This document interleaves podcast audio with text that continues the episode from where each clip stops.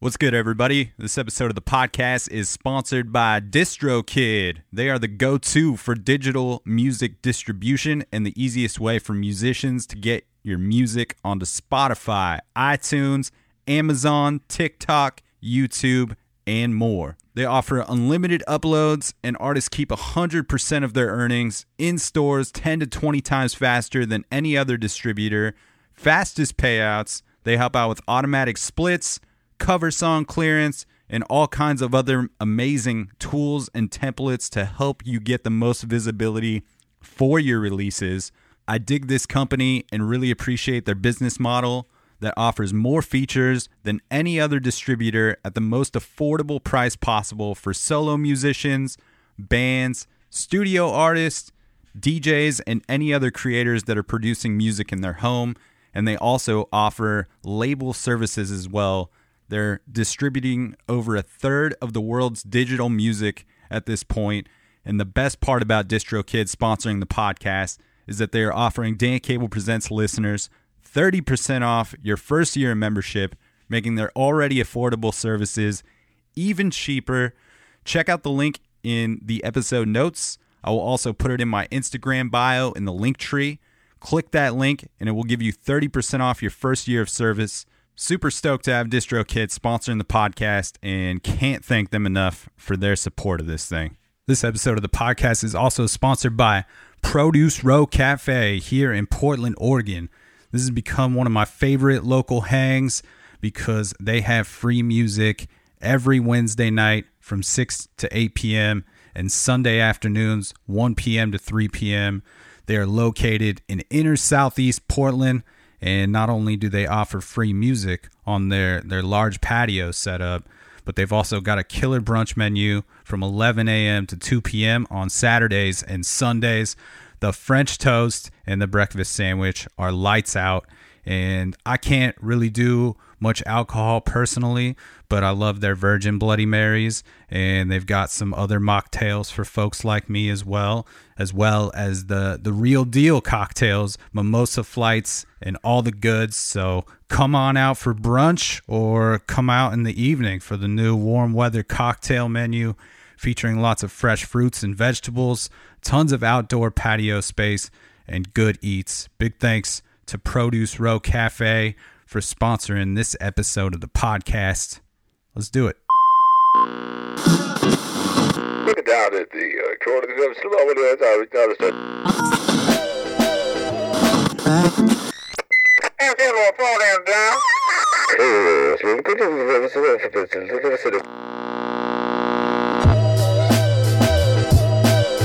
What is happening, everybody? Welcome back to another episode of the Dan Cable Presents podcast. Thank you for tuning in to the program once again. If this is your first time listening, thanks for checking out the show. You can find fresh episodes coming at you every Friday. And if you want to help support this thing in a free way, you can do so by clicking subscribe on iTunes, clicking write a review, giving the podcast five stars if you feel like it is deserving of so, and that will help propel this thing into the tops of those iTunes charts, which will give it more visibility on the national and international levels, helping strangers find the podcast, and just a great way to contribute to the growth and sustainability of this thing. Appreciate the hell out of all the folks that have already taken the time to do so. Appreciate you just for tuning in.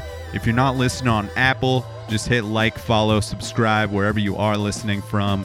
The podcast is available on Spotify now, so you can check it out there if that's your preferred spot to listen to things. I've also been dropping some monthly playlists on Spotify every first of the month. So lots of those are available, and I'll put the links in the episode notes for the Spotify profile, along with the Dan Cable Presents mugs and t-shirts if you want to cop one of those. Super pumped for episode 274. Got bad, bad hats on the podcast. Had the opportunity to chat it up with the band's guitar player and singer, Carrie, before the band hit the road, which is exactly where they are at right now. So if you enjoy what you hear on this episode and you're somewhere in the Midwest or on the East Coast, you should definitely tap in to the Bad Bad Hats tour dates because they are hitting a lot of places over the next couple months. It was really rad to get to talk with Carrie. I just stumbled upon Bad Bad Hats last week when their new record Walkman came out, which is uh, definitely something we cover on this episode, as well as diving into some of the band history, how this Bad Bad Hats band got going, and some of the creative process and chemistry between the band members. Shout out to Con and Shout out to Con and Chris, the other members of the band, as well as Brett Bullion, who produced this record and the previous two Bad Bad Hats records, which are also really great. Really been enjoying doing the the deep dive on this whole catalog of music, and stoked that I found this band because there are a lot of great tunes throughout all of the records, and definitely something I enjoy just putting on front to back since I have found it. So we are going to get into that chat momentarily. That new record is on Don Giovanni Records. So I will put the, the link for Bad Bad Hats and Don Giovanni Records in the episode notes as well. So you can check out the other releases on that label. Hope everybody is doing well out there. I'm currently recording this from a hotel room in Boise, Idaho. I am here for my first ever Treefort Music Festival. I moved to Portland, Oregon about eight and a half years ago now, and that's right around the year that Treefort Music Fest started. And for the past five or six years, I have heard nothing but great things about this festival and how much fun it is it's filled with a bunch of Portland bands that usually roll out, as well as some some Boise locals and national touring acts as well. And uh, I'm super stoked that I am able to be here, and just that the festival is is doing whatever they can to make sure that we get to all be here, but also under the safest of circumstances. And thus far, after day one, I feel great about my decision to be here, and it's nice to know that everybody rolling through the gates is either vaccinated or getting tested outside of the gates, so people can hopefully be be safe out here. And uh, seem seems like everybody is is of the same mindset here, and we all just want to get to see music and are willing to do whatever it takes to. Uh, keep each other safe. And it's just very fucking cool to get to see so much music in one day. I forgot what this festival atmosphere is like. And if you're not familiar with the Treefort setup, there's a, a main stage which is in the middle of downtown Boise. And then the rest of the shows take place at all of the, the venues in downtown. So, kind of a, a South by Southwest setup where a bunch of venues are participating, and all of the ones that I've been to thus far have been really cool setups. Day one was absolutely killer. Monophonics on the main stage just filled my filled my heart and just so great to be in a crowd of people that are all super stoked to be seeing some music but arm and hammer was my day one showstopper that set at the Neurolux was incredible and so glad that I did not miss that. So that's what's shaking. I'm out here in Boise doing a bunch of podcasts, which you will hear sometime in the future. Hopefully, getting four to six interviews out here and, and some other coverage. So if you're out here, you're listening to this on release day somehow, and you're out at Treefort, you know, come come say what's up. All right, I want to get into my chat with Carrie from Bad Bad Hats, but before we do, I want to hit you with some calendar dates. If you are a Portland, Oregon local and you want to see some free live music every Wednesday night from 6 p.m. to 8 p.m. and every Sunday from 1 p.m. to 3 p.m. at Produce Row, free music, all ages, great food, good cocktails, all the things are there. This coming Sunday, the Miguel Hernandez trio will be there throwing down some jazz. And then this coming Wednesday night, we got a DJ set from Vanport. He'll be doing an all vinyl set. That'll be really dope. October 6th, we got a Produce Row favorite, Jeff Chilton and the JC Proof Gang. They always put on such a killer show over there. And October 13th, singer songwriter Sam Densmore, former guest of the podcast, is going to be out there. And much more going on at Produce Row. So that link will be in the episode notes if you want to keep up with those calendar dates. And October 17th, yours truly will be spinning a DJ set the digital jams over at North 45 in Northwest Portland. So put October 17th on your calendar if you're a Portland local as well. And that's all the things, everybody. We're going to get into episode 274. Can't say thank you enough to Carrie for giving me some of her time right before the band was about to head out on tour. Hope they're having safe travels out there. And uh, if you dig Bad Bad Hats, give them a like, a follow, put them on your playlist. All the things are uh, helpful in growing their visibility as well. That new record is out on vinyl. I want the previous two, but they uh, both appear to be sold out on vinyl. So I'm uh, I'm proposing a, a repressing. If anybody's listening, I would I would like to get those those first two records. So uh, if anybody's got one, want to send them my way. That's also that's also great as well. And we are going to kick episode 274 off with a track off that new Walkman record that just came out last week. Bad Bad Hats out of the Twin Cities in Minnesota. This is a track called Detroit Basketball. Let, let, let's do the damn thing.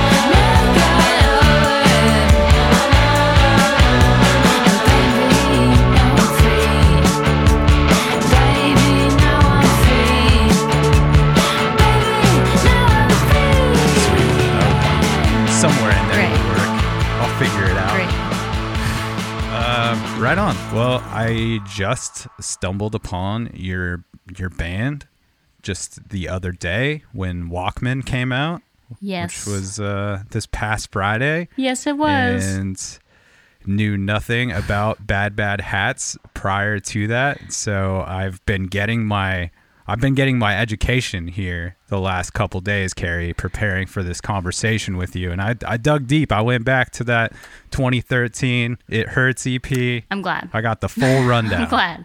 You know, I I was always a studious young person, so I appreciate the research. I appreciate the, you know, attention to detail.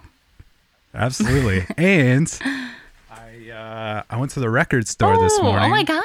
And look what I found. I found one of your the copies of Walkman That is that, that amazing. just dropped. And where are you, Dan?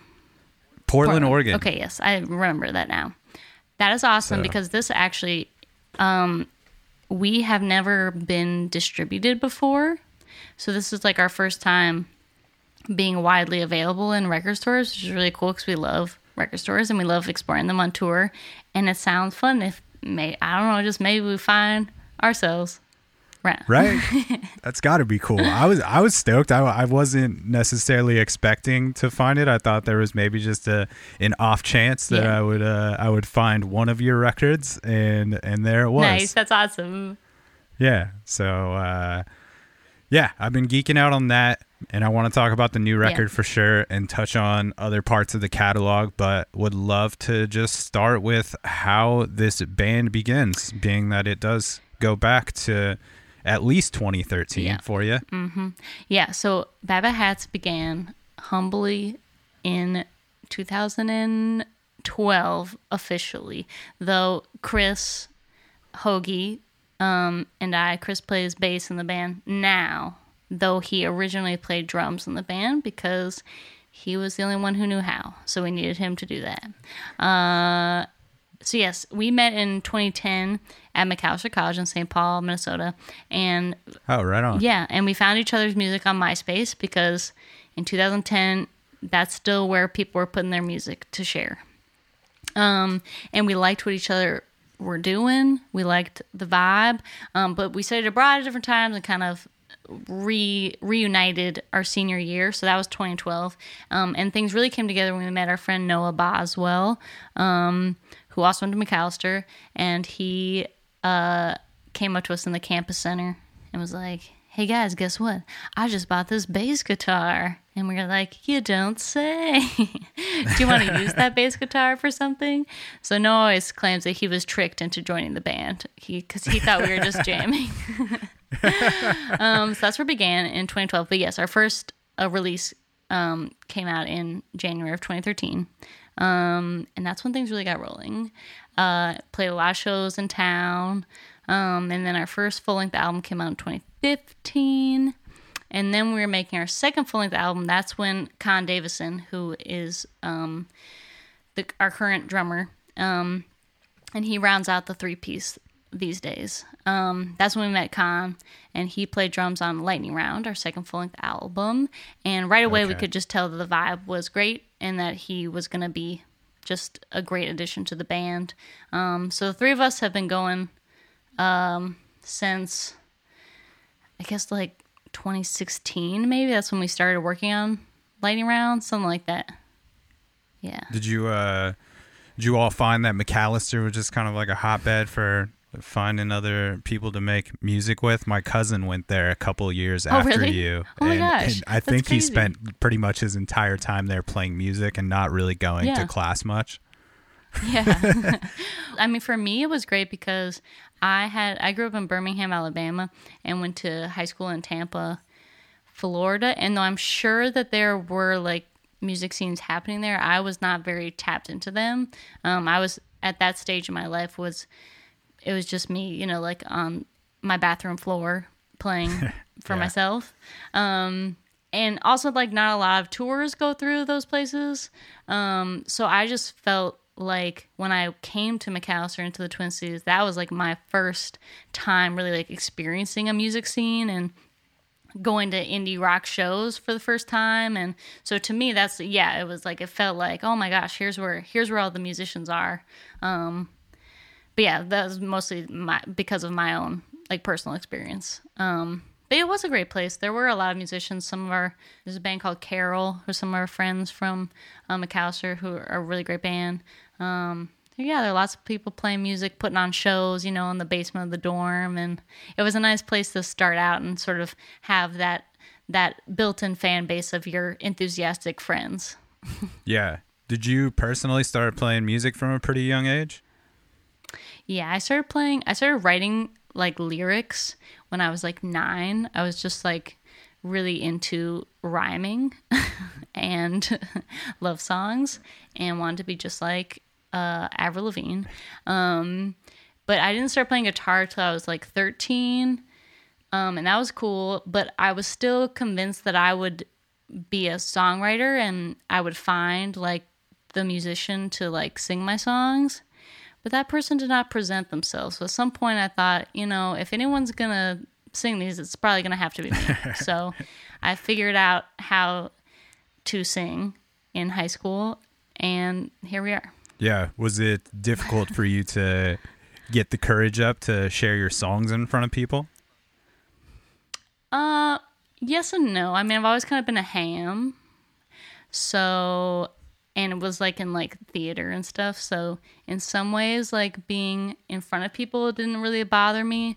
Um, but like I bombed like every single like violin recital I ever had. um, so like my track record of like performing music in front of people was not very good. So I feel like there was like a little bit of like, yeah, I like I really like relished being on the stage, but like it has taken me a long time to feel comfortable like playing my guitar on stage. Yeah.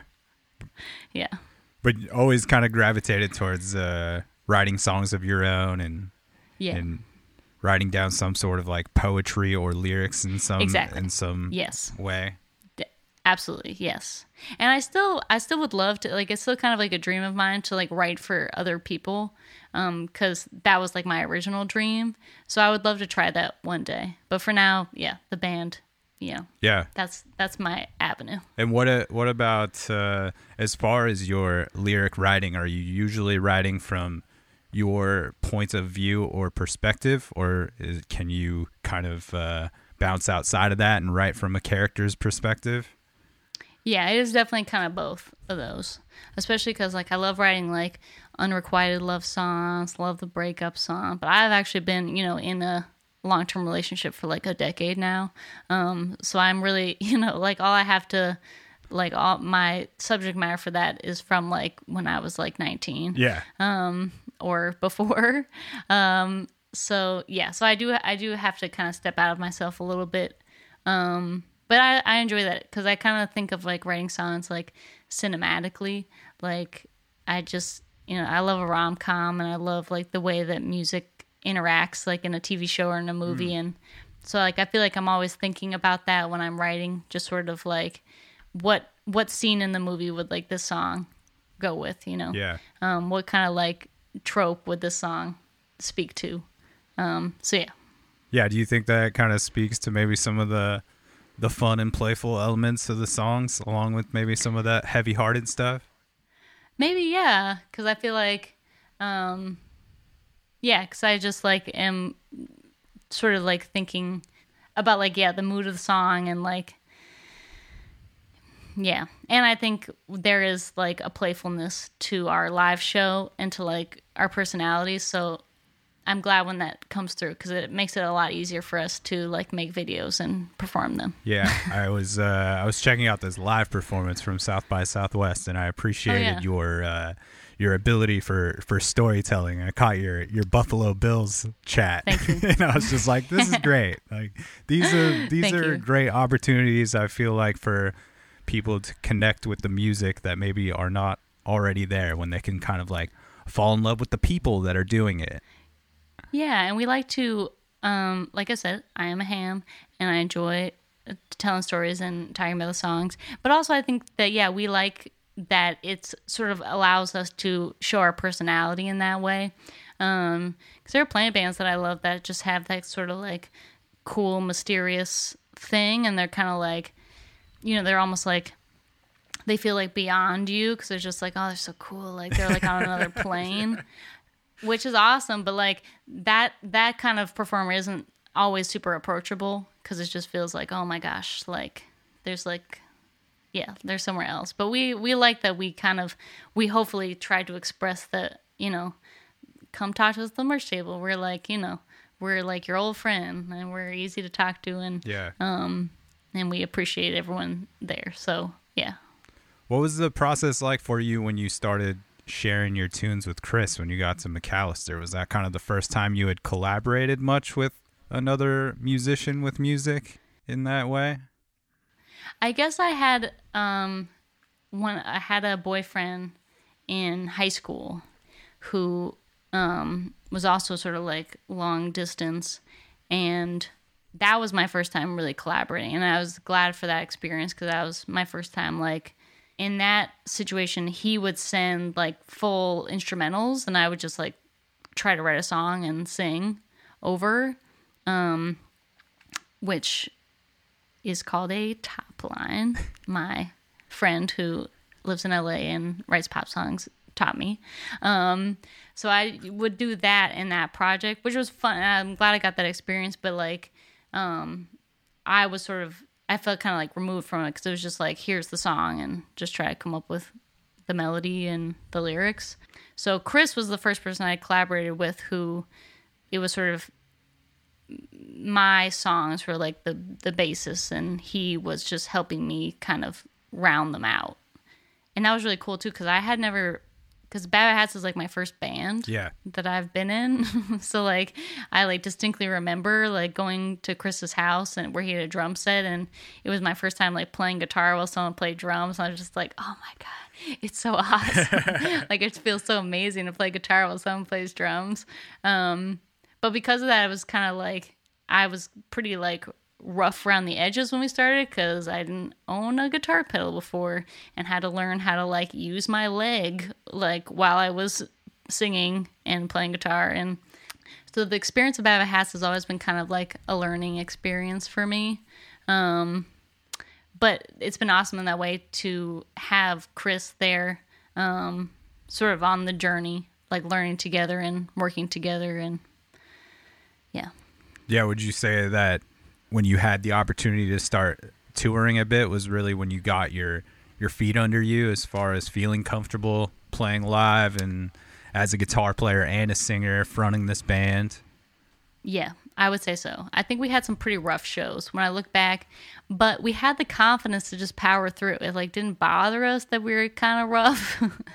we are just like, we did it and like we didn't mess up too bad and like and we're thankful that like people seemed to get it. Like they could see through like our beginner status and see the songs for what they were and see the the energy but yeah definitely touring because i would also just like my my nervousness before the shows was so heightened when we were just in town and you're only playing like one show every you know few months and you it just leading up to it you're like oh my god how's this gonna go? And like every show is like every show is gonna like make or break your career you know like if we don't play this like brewery festival right like we're done. Or like you know like this is our chance we're playing at the state fair like by the tractors and like if we pull this off straight to the top. And so like going on tour and just like playing every night and sort of developing a little bit of like monotony like not in a bad way just like a little bit more of like this is our job and this is what we do and we like hone the set and we get into a rhythm was really great just to be like oh okay cool like you don't have to like stress about it you can just like have fun with it and enjoy the experience. Yeah, when did you when did the band start building some traction and like what kind of puts Bad Bad Hats on the map where you're you're starting to get some cool opportunities opening for some well-known bands on tour? Yeah, I think we've always we've always said the the motto was slow and steady, and that's kind of always the way it's been. We've just been sort of um, worked off of like incremental incremental gains, and just like you know, you make two fans of this show, you make three fans of the next show, and like that's great, and that's how we do it. But I think one big turning point was when we released our first our debut full length album, Psychic Reader, um, and we were working um, with publicity um, company called Girlie Action, and they did really well for us, and we got a lot of really good press. Um, and you know, the in the local music scene really supported us, and and because of that, um, we are also able to get a booking agent, and I think that was probably that development was huge because it's just so um, so much of it is yeah getting on those opening tours and so we went on our first big tour with a band called the Mynabirds um, right after our album came out. Um, it was like around the whole country. It was like six weeks, which was um, a pretty wild way to like start our touring career. But it was amazing, and that was like the best band that we could have opened for because they were so open and welcoming and just like really great to us um, and kind of showing us the ropes, if you will. Um, and then we went on tour with Hippo Campus Nice. and yeah, who that was great because so they're local to where we're from, the Twin Cities. Um, so at, that's like how we got the tour, I'm sure, because we are another local band. Um, but that was amazing because of their their fan base was a lot of younger fans, and they seem to really respond to our music. And some of those fans we see, you know, every year at shows. Like they've stuck with us from them. So that was really great to sort of get in with that fan base. Yeah, Um, the type of people that were gonna like buy some of your merch after the show. Yeah, definitely. And that was also just like a great and we loved meeting Hippo Campus and getting to know them and seeing them play was very inspiring because they're such a, such a great live band, so talented and energetic and and the way that they interacted with their fans was really really inspiring as well because they were very gracious and generous to their fans and um so that was nice to see and I think that's how we knew we wanted to interact with our fans um as we as we built a fan base um, and yeah, from there, having the booking agent, having a few tours under our belt, then I think you start to get more opportunities like that. So yeah, Yeah. Do you feel like you try to take a piece of kind of each tour, what you learn maybe from each artist that you tour with, and how you can kind of implement into that, like into your own process? Yeah, a little bit. I like. I don't know if I'd be able to like tell you like one thing from each tour exactly, but I think definitely. I think every tour we go on, we learn something, and we say like even just like little stuff like oh like you can ask for that on your rider that's a good idea or like oh like we do like that we're in like a minivan or it's just like you know little stuff um and just getting to know people is amazing and getting to know other other fan bases like we love doing the opening slot on a big tour. Um it's nice. It can be a little intimidating because you know they're not there to see you. Um but if you can just you know kind of put your head down and pl- do your thing and um you know uh stand at the merch table and say hi to everyone i think it really it's really paid off for us to do those kinds of tours. When I look at you, I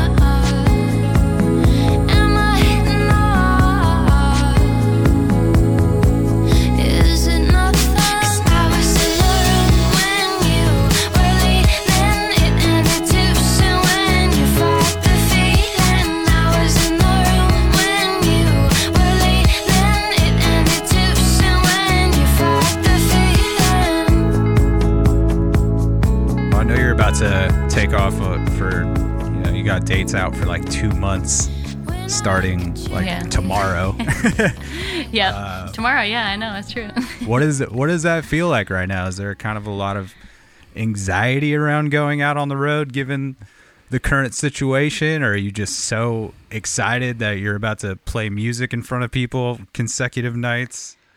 Yeah, I mean, I'm definitely I'm an anxious person, so there is definitely anxiety. Um, uh, especially just because you know you've been like hunkered down for like a year and a half, and it just feels weird to to be doing something like tour. Um, but because of that, we you know we're just we're trying to do everything we can to you know um, hopefully ensure that it's a safe and fun experience. So um, that was important to us. Um, so yeah, I'm a little nervous, but I am definitely very excited, especially with the album out. You know, it's just it, you can't it, you can't beat like the album release tour where you got a new music out, you're playing the songs for the first time, you're seeing how people react. Um, you know, you're signing people's vinyl. Yeah. Um, so I am very excited. But yeah, I, I would be lying if I said I wasn't a little nervous and hoping for the best, though. For sure. Yeah. I guess there's just like Yeah. a, a lot of external factors that you didn't have to like consider Yes. before, like keeping the entire staff uh, and production crew healthy and whatnot. And Yeah. uh, Yes. I think that's. Uh, I saw someone recently that was a a tech person that has been touring for a long time with a particular band, and they were just trying to remind audience members that this is something that they do every night. This is not just like their one Saturday night or their one night that they Yeah. went out and like to see music that night, and that it's you know it's part of their livelihood. That's why Yep. it's like so important to try to keep people as, as safe as possible during these times if we do want to like have shows and whatnot. And I just don't think that every everyday concert goer thinks about that. Right. You know. Yeah, I mean, to me, that's like I think like one of the best ways to like support live music, you know, is to wear your mask at the show and get vaccinated. I mean, that's like, you know, like as a music fan, like that's the best way to to make it so we're at a place where it does it feels like you know more safe and back to normal. Um, so yeah, and so I, you know, it like would have been you know, it's like you had to consider like, should we go on this tour? Should we cancel this tour? But I, I kind of felt like if the venues um, want to work with us, you know, to make it vaccine required and mask required, and sort of if we all do our part to try to make the experience as safe as possible, like we want to support those venues. You know, we want those venues to stay open and be putting on shows, Yeah. and we want to be putting on shows. So we felt like it was um, important to work together to try to make shows a viable, safe option for fans. Yeah, absolutely. That's that's definitely where I'm at with it. you know. Yeah.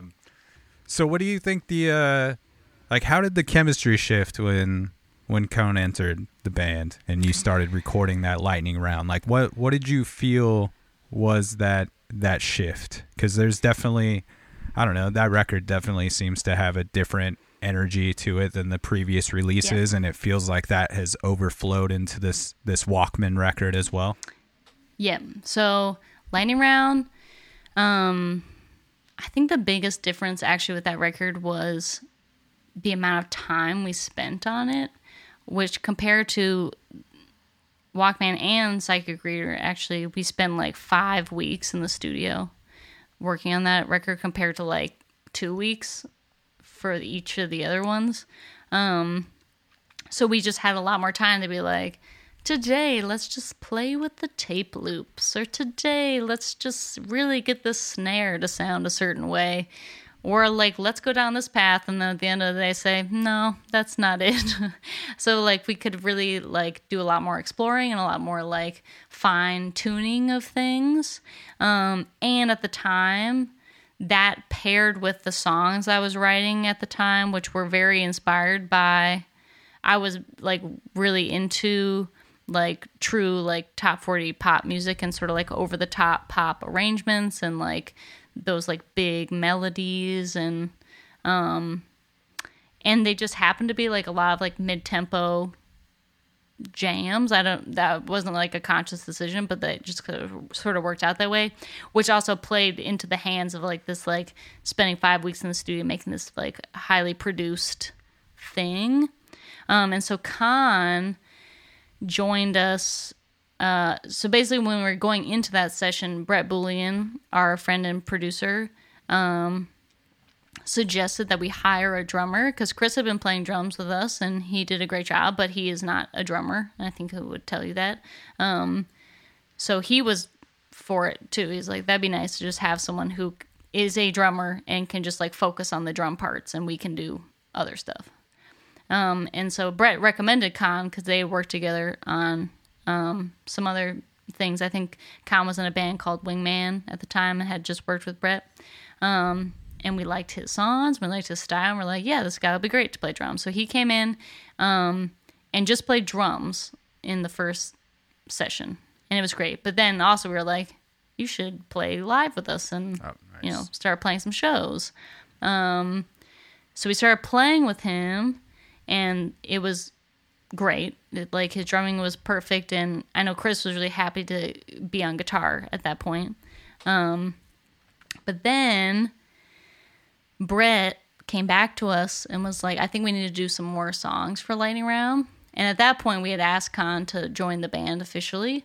Um, and so then the three the three of us with Brett went into the studio to work together, like on the full arrangement. So Khan was doing a lot more than just drums. And that one we're collaborating and th- thinking about the songs all together. Um, and that still is one of my favorite recording sessions I've ever done. Just like the energy and the ideas, and it was just so clear that it was just. I think Khan and Chris and I have a lot of the same ideas of like how to work in the studio and the kind of music we like. And Khan himself is like a singer and a songwriter, um, and a very talented multi instrumentalist. Um, so I trust a lot of his ideas because he comes he comes uh he approaches the songs like from the perspective of a songwriter himself Yeah. Um, so that was great and yeah i don't know just from the start it was like it was just a good rapport and kind of brings so much to the table because he is just very good at what he does Well, I think your songwriting is is so good, but Nothing Gets Me High is definitely a track that that sticks out heavy to me when thinking about the entire catalog of music. yep and that is uh, that is the song we did that is the song we did in that second lightning round session when khan joined us for the collaboration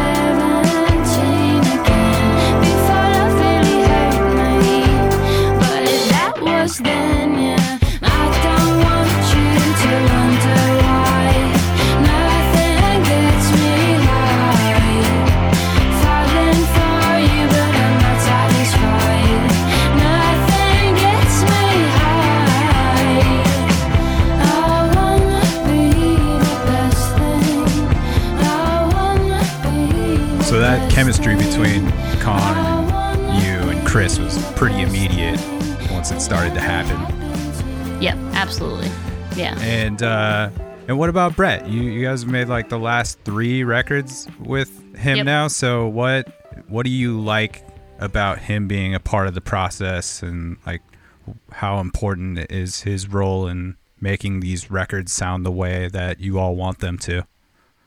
Yeah, well, I think Brett, to me, as an engineer, so as like the person getting like the tones, is like one of the best in the business. Like he just has like such an ear for that. So that's the first thing. But then also he mixes all of our records, and his mixing is like very dynamic. Like he and creative process. Like I think some mixers, you know, it's just about you know like the levels and you know but Brett is like when he mixes, like he's making like creative choices with mixing, so like with delay or with mutes or with like he's really like adding to the song and the mix process. Um, which I don't think we knew like when in Psychic Reader that he was gonna do that. And actually, like the first mixes we got from him were like, "What? what is this? Like, what happened to like half the song?" Um, but if you like that style, which we ended up, we did end up liking it despite our initial uh, confusion. Um, it's great because it, that's like it's like the songs just are like you you have an opportunity to be constantly surprised by your own songs when you work with Brett because he shows you places that the songs can go that you wouldn't have considered. And then in the studio as a producer, I feel like we're a good match because my my headspace is always how do I write like a simple catchy song that's easy to latch onto. That's like my whole motivation. But Brett's motivation is a lot more like how do we write something challenging and experimental and like unlike something you've heard before.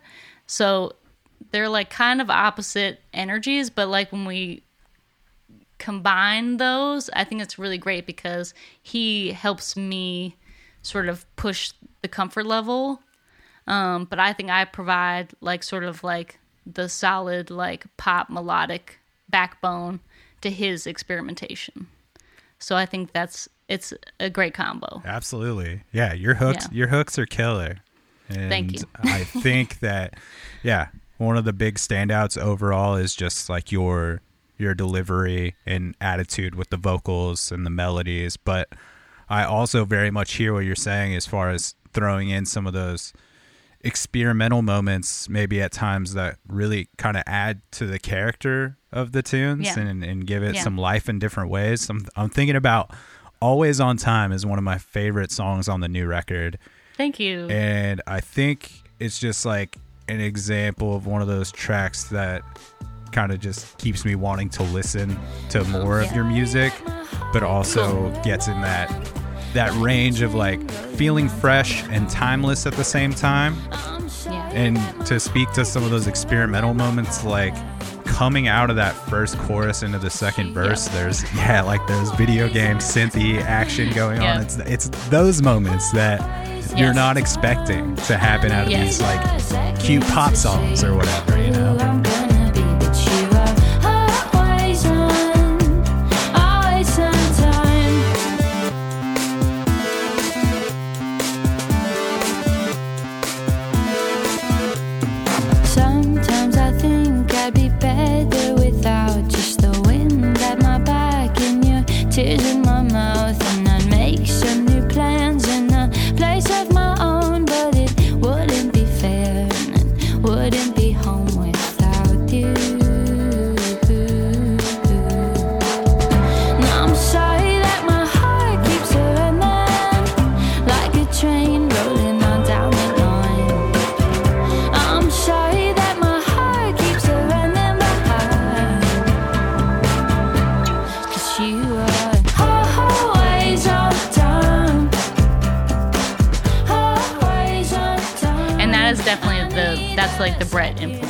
But now that we've worked with him so much, like like we're we're starting to do those things like ourselves. You know, it's like we're starting to be like, oh, what can we add here? But that's like definitely what Brett has brought to the table and brought to our our like recording and songwriting and our our like approach to recording.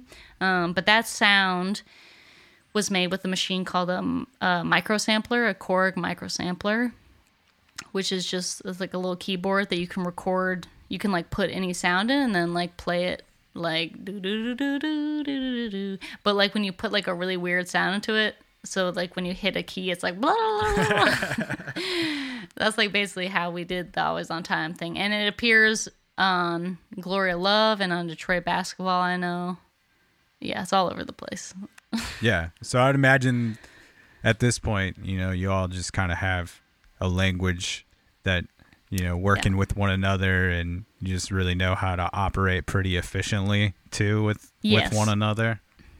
I would say so. Yeah, definitely. And um especially like yeah, we've worked with Brett so much like we know uh he's got certain like tricks and yeah certain things he likes to do but but also i feel like every record you know we are also like always trying something different. I think like some some new toy always like at gets added to the mix that's we're like whoa what is this? And how can we use this? Um, and chris and Khan and i especially are getting into a, a rhythm of recording together because we've um, in the pandemic we started uh, patreon where the whole concept is that every month we record a new song like based on a theme. So like a key change or like like 70s Okay. and so we've been doing a lot of recording together in the pandemic and that's been awesome so we're, we're really getting a rhythm going now So how uh how is maybe Walkman approached differently than than the making of of prior records? So I think the biggest difference with Walkman is probably that that's the only record that I think Khan, Chris, and I collaborated on basically from start to finish. Like all the songs I write like a like an open mic night version of. Okay. So it's like just guitar, vocals and the lyrics. So we have the melody, I have the lyrics, and I have like a guitar arrangement. Um, so that's where pretty much all of the songs start. Um, but then in past records, you know, Chris and I just worked on the songs together. We just brought them to Brett. But Walkman's the first record where all all three of us um, went into the process like having touched like all the songs pretty much, um, and we demoed. The three of us did a lot of demos for the songs. So we did um, like an Always on Time demo and the Glory Love demo before we went into the studio. Um, so I think for sure Khan's influence on the songs um, was the greatest it's it's been on a record. Um, and that is probably the record where we did the most like demoing beforehand and really figuring out the vibe on our own before we went into the studio. Though there are certain, there are always songs that I just we just go into the studio with my voice memo and see what happens. Yeah. is it is it easy for you for maybe tunes that you hear in your head a little more complete? Is it easy for you to let go of some of that and and open yourself up to the other ideas in the room? Yeah, it's a really good question. This is something like I've been thinking about a lot actually because it can be like a little it can be a little like uh tense in the studio sometimes like when you're trying to figure out the direction of a song cuz I think because I write them, I have I do feel like a sense of ownership and like a sense of like responsibility to like honor like the spirit of the song. And so like a lot of times I'm probably the most resistant to like trying stuff because I'm like, I don't know. I think this is just supposed to be like a pop song. And it's like not supposed to go blah, blah, blah, blah, blah. like, why are we doing that? But, um, but at the same time, like pretty much every time I'm pushed to do something that I don't think is cool at the time, like it becomes like my favorite part of the song. Um, so yeah, sometimes I think it is a little better for my mindset if if I've had time to think about it and think about the arrangement and work on a demo. Um, I I just have I feel like I have like a little more like control over the process and so I feel like a little less like anxious about it. Where sometimes if you just go with the voice memo, the song could go anywhere. And sometimes that's a little scary because you might not like the direction that it's being taken, but you're already, it's like already happening. So you're like, Yeah. wait, wait, wait, wait. Let's back up. What's going on? Um, but also always, always trying to be open to that because that's the beauty of collaboration is that people show you where a song can go that you wouldn't realize because of your own, because you don't have the, the influence of a certain record that they have Right. that they're they're hearing something that you would never hear because you ha- you didn't listen to the CD when you were 11 like they did or Yeah. you didn't watch some show that they watched um, so I usually try to try, try to let it go and let the collaborative ideas wash over me I because feel usually ya. leads to good places It's just so goddamn hard to get out of your own way sometimes, Kerry. When you're It when is. you when really- you feel something and you you want to see it through. I know. I know. Well, so like on uh on the walk on Walkman, the title track, I was really opposed in the studio to kind of uh, the chord voicings and the chorus. It's like might be like a little hard to hear, but there's like a there's like an interesting Khan was playing like an interesting chord voicing, and I was kind of like, why do we need that? Like, what are we? Why are we doing that? But now it's like that's like probably my favorite song on the album, and just that one chord voicing just gives it a little like emotion that it wouldn't have otherwise. Um, so that's a great example of me just needing to be like, go for it. Yeah. I'm gonna, I know I'm gonna love it. Just do it.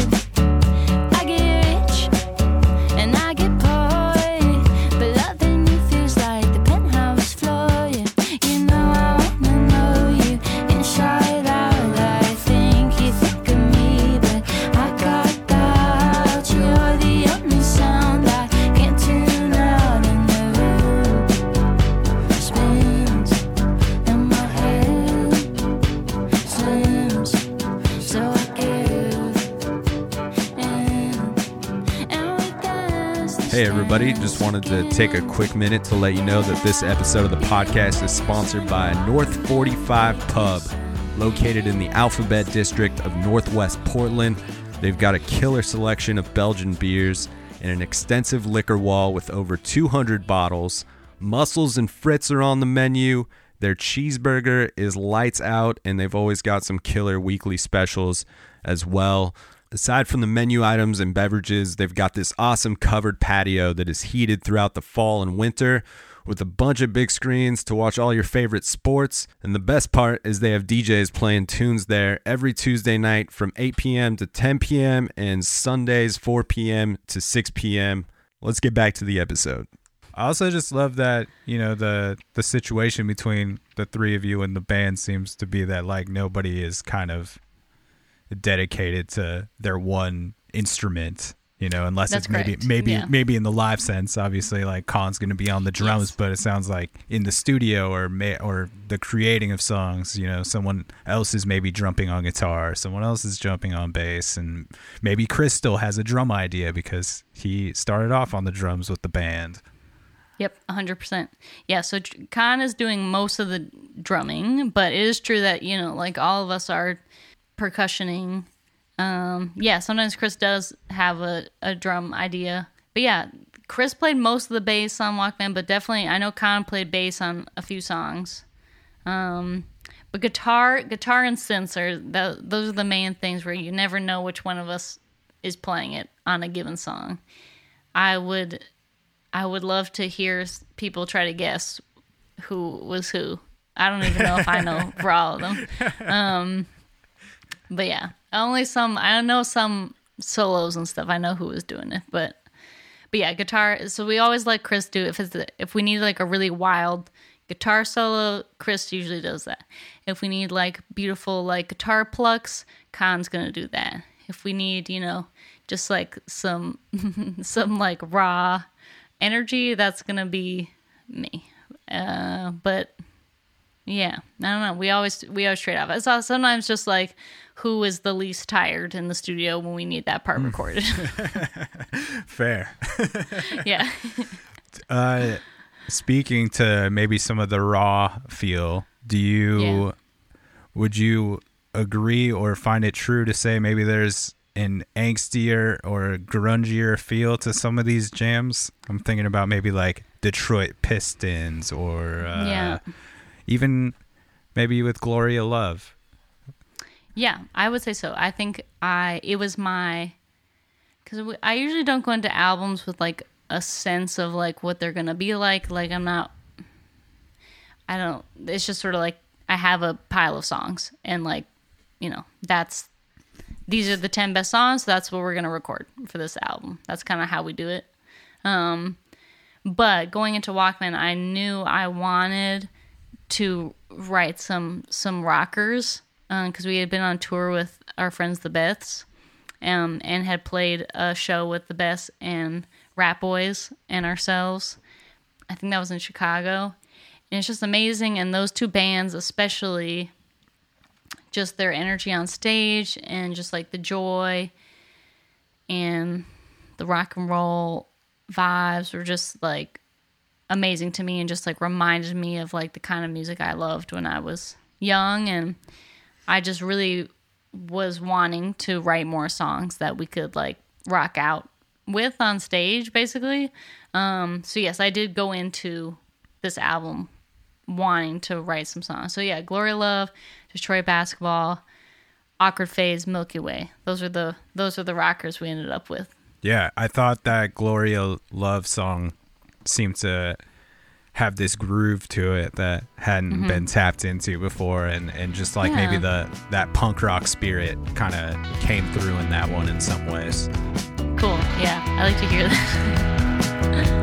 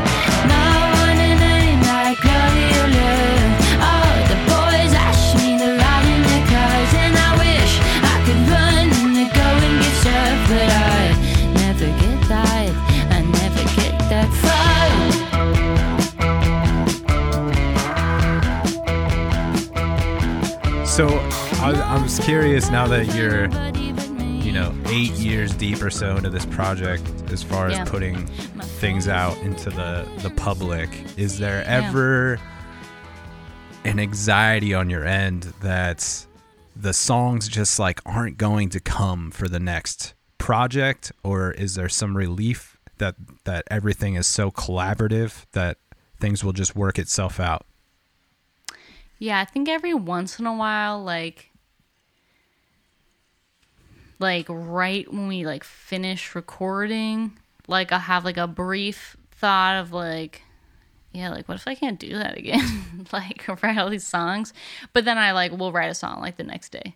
So I'm pretty much like always.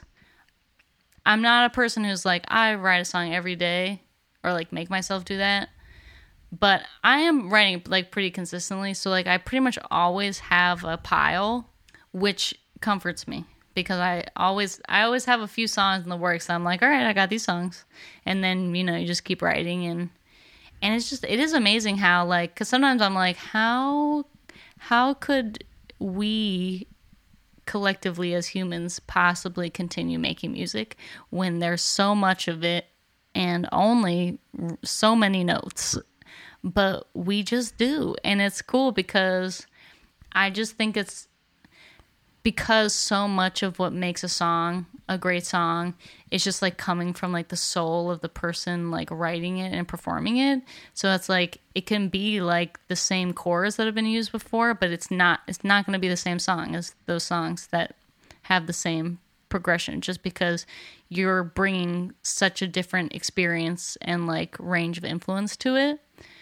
So, but yeah, but sometimes I'm like, how could I, you know, like, how am I gonna like write even more? But then you go to a show and, or you like hear a song and you, the light bulb goes off again where you're like, oh, like that's, you can do that with music. And then like that sets you on a path. And like, it's been really amazing doing this Patreon because it's just like, we're doing things that like seem silly. So like, you know, we're like we wrote like a '60s song, and we like really like dug into like the '60s vibe and like the like jangly guitar line, and it was all about being at the roller rink.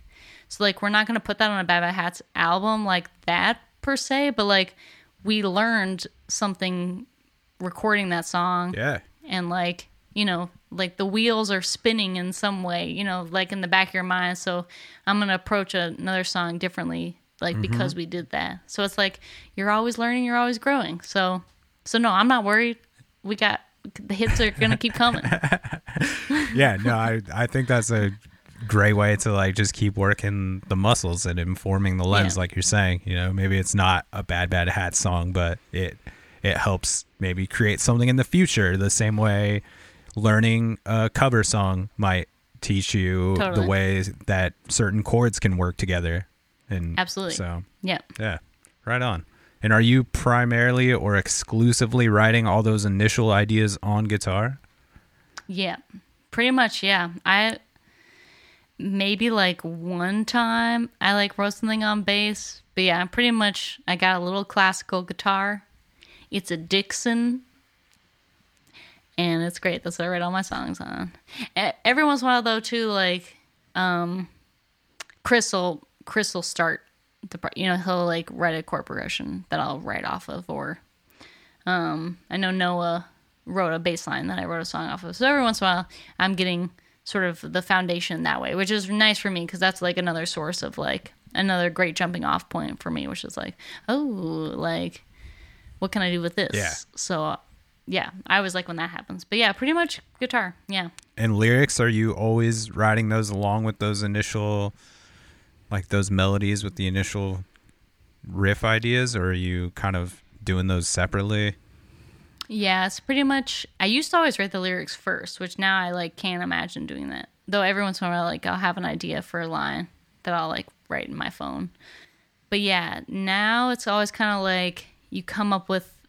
You're playing the chords while you know Chopped is playing loudly in the background. Uh, you're playing some chords, come up with a melody, and like you're singing the melody, and then you like start to say like words sing words and you'd like then from there like oh that's kind of a cool thing and then it's like you fill in the blanks of the lyrics then as you go Yeah, your Yeah. your hook and vocal delivery on ye- Yeah. on year the crab is uh that one is all the heat. That that one is great. Ah, thank you. And that one's actually funny because that is the only Bad Bad Hat song that's ever been. So the original verses to that song were scrapped in the studio, and I wrote the verses, those verses in the studio, like on the spot, because we were recording it and it was not, it was not working, and it was kind of a scary moment because I was like, this has never happened before, where I'm like, oh, this song is like not good. But then Khan was coming up with some. He came up with those like chord voicings in the verse, and I was like, okay, now we're working with something. And then the verses just like came to me. But yeah, I like those. It's a good one. It's a good one for Yeah, sure. thank you. Maybe I've never learned. Maybe I played my turn. Should say sorry that I want you to adore me. Wasting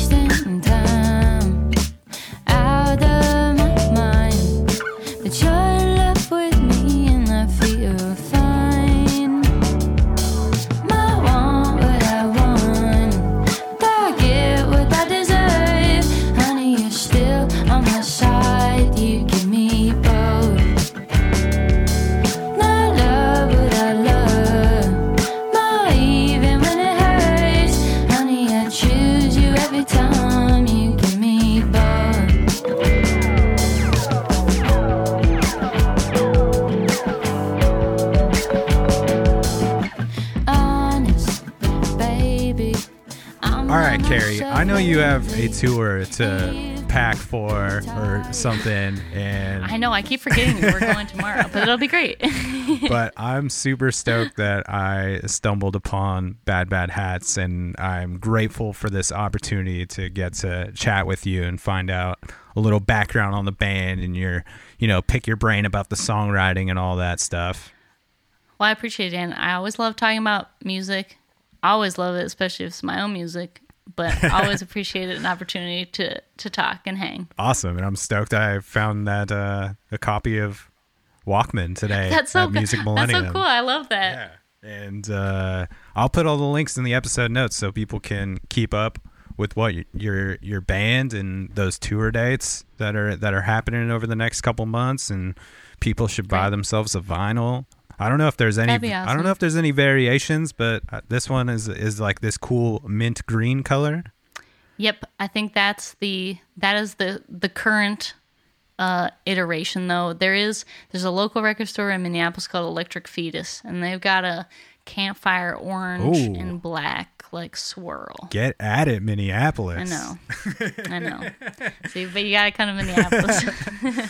Well, um, we end every episode of the podcast with the guests saying the tagline for the show, which is oh, great! "It's a program."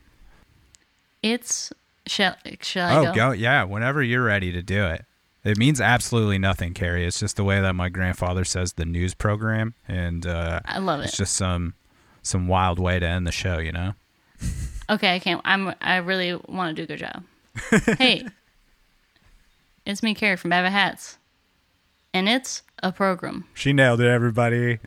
Uh, we are going to play it out with maybe one of my favorite tracks. It's hard to pick a favorite. When I was, I was thinking about the songs that I wanted to play in full for this episode, and Yeah. very difficult choices you and your bandmates put upon me.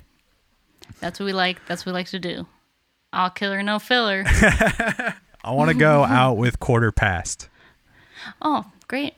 Definitely one of my favorite jams. So that's Kerry from Bad Bad Hats. Check out the band, buy yourself a record. All the links will be in the episode notes. And uh, wishing you all a uh, a safe travels out there on the road. Hope you have some awesome shows. And uh, that's the Jelly Jams, and we will catch you on the flip side, Portland, Minneapolis, wherever you are listening from.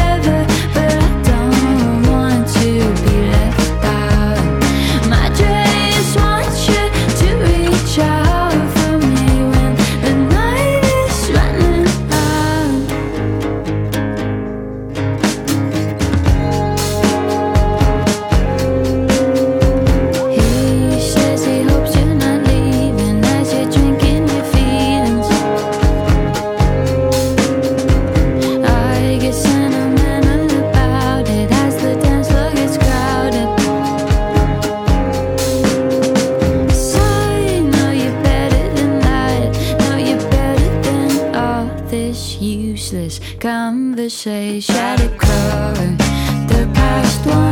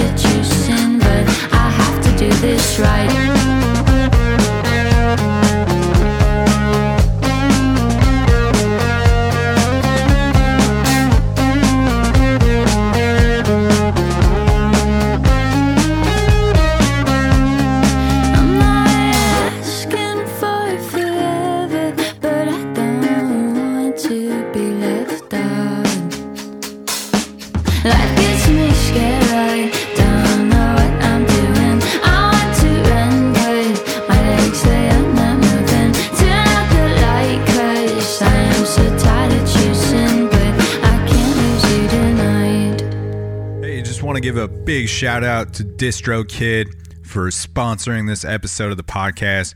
Can't say thank you enough to DistroKid for their support of this thing. And make sure you go into the episode notes and find that DistroKid link to receive 30% off your first year of membership with DistroKid, making their already affordable prices even cheaper for you. So make sure you take advantage of that. And the link is also in uh, the link in my Instagram bio on the link tree. So you can find it there as well.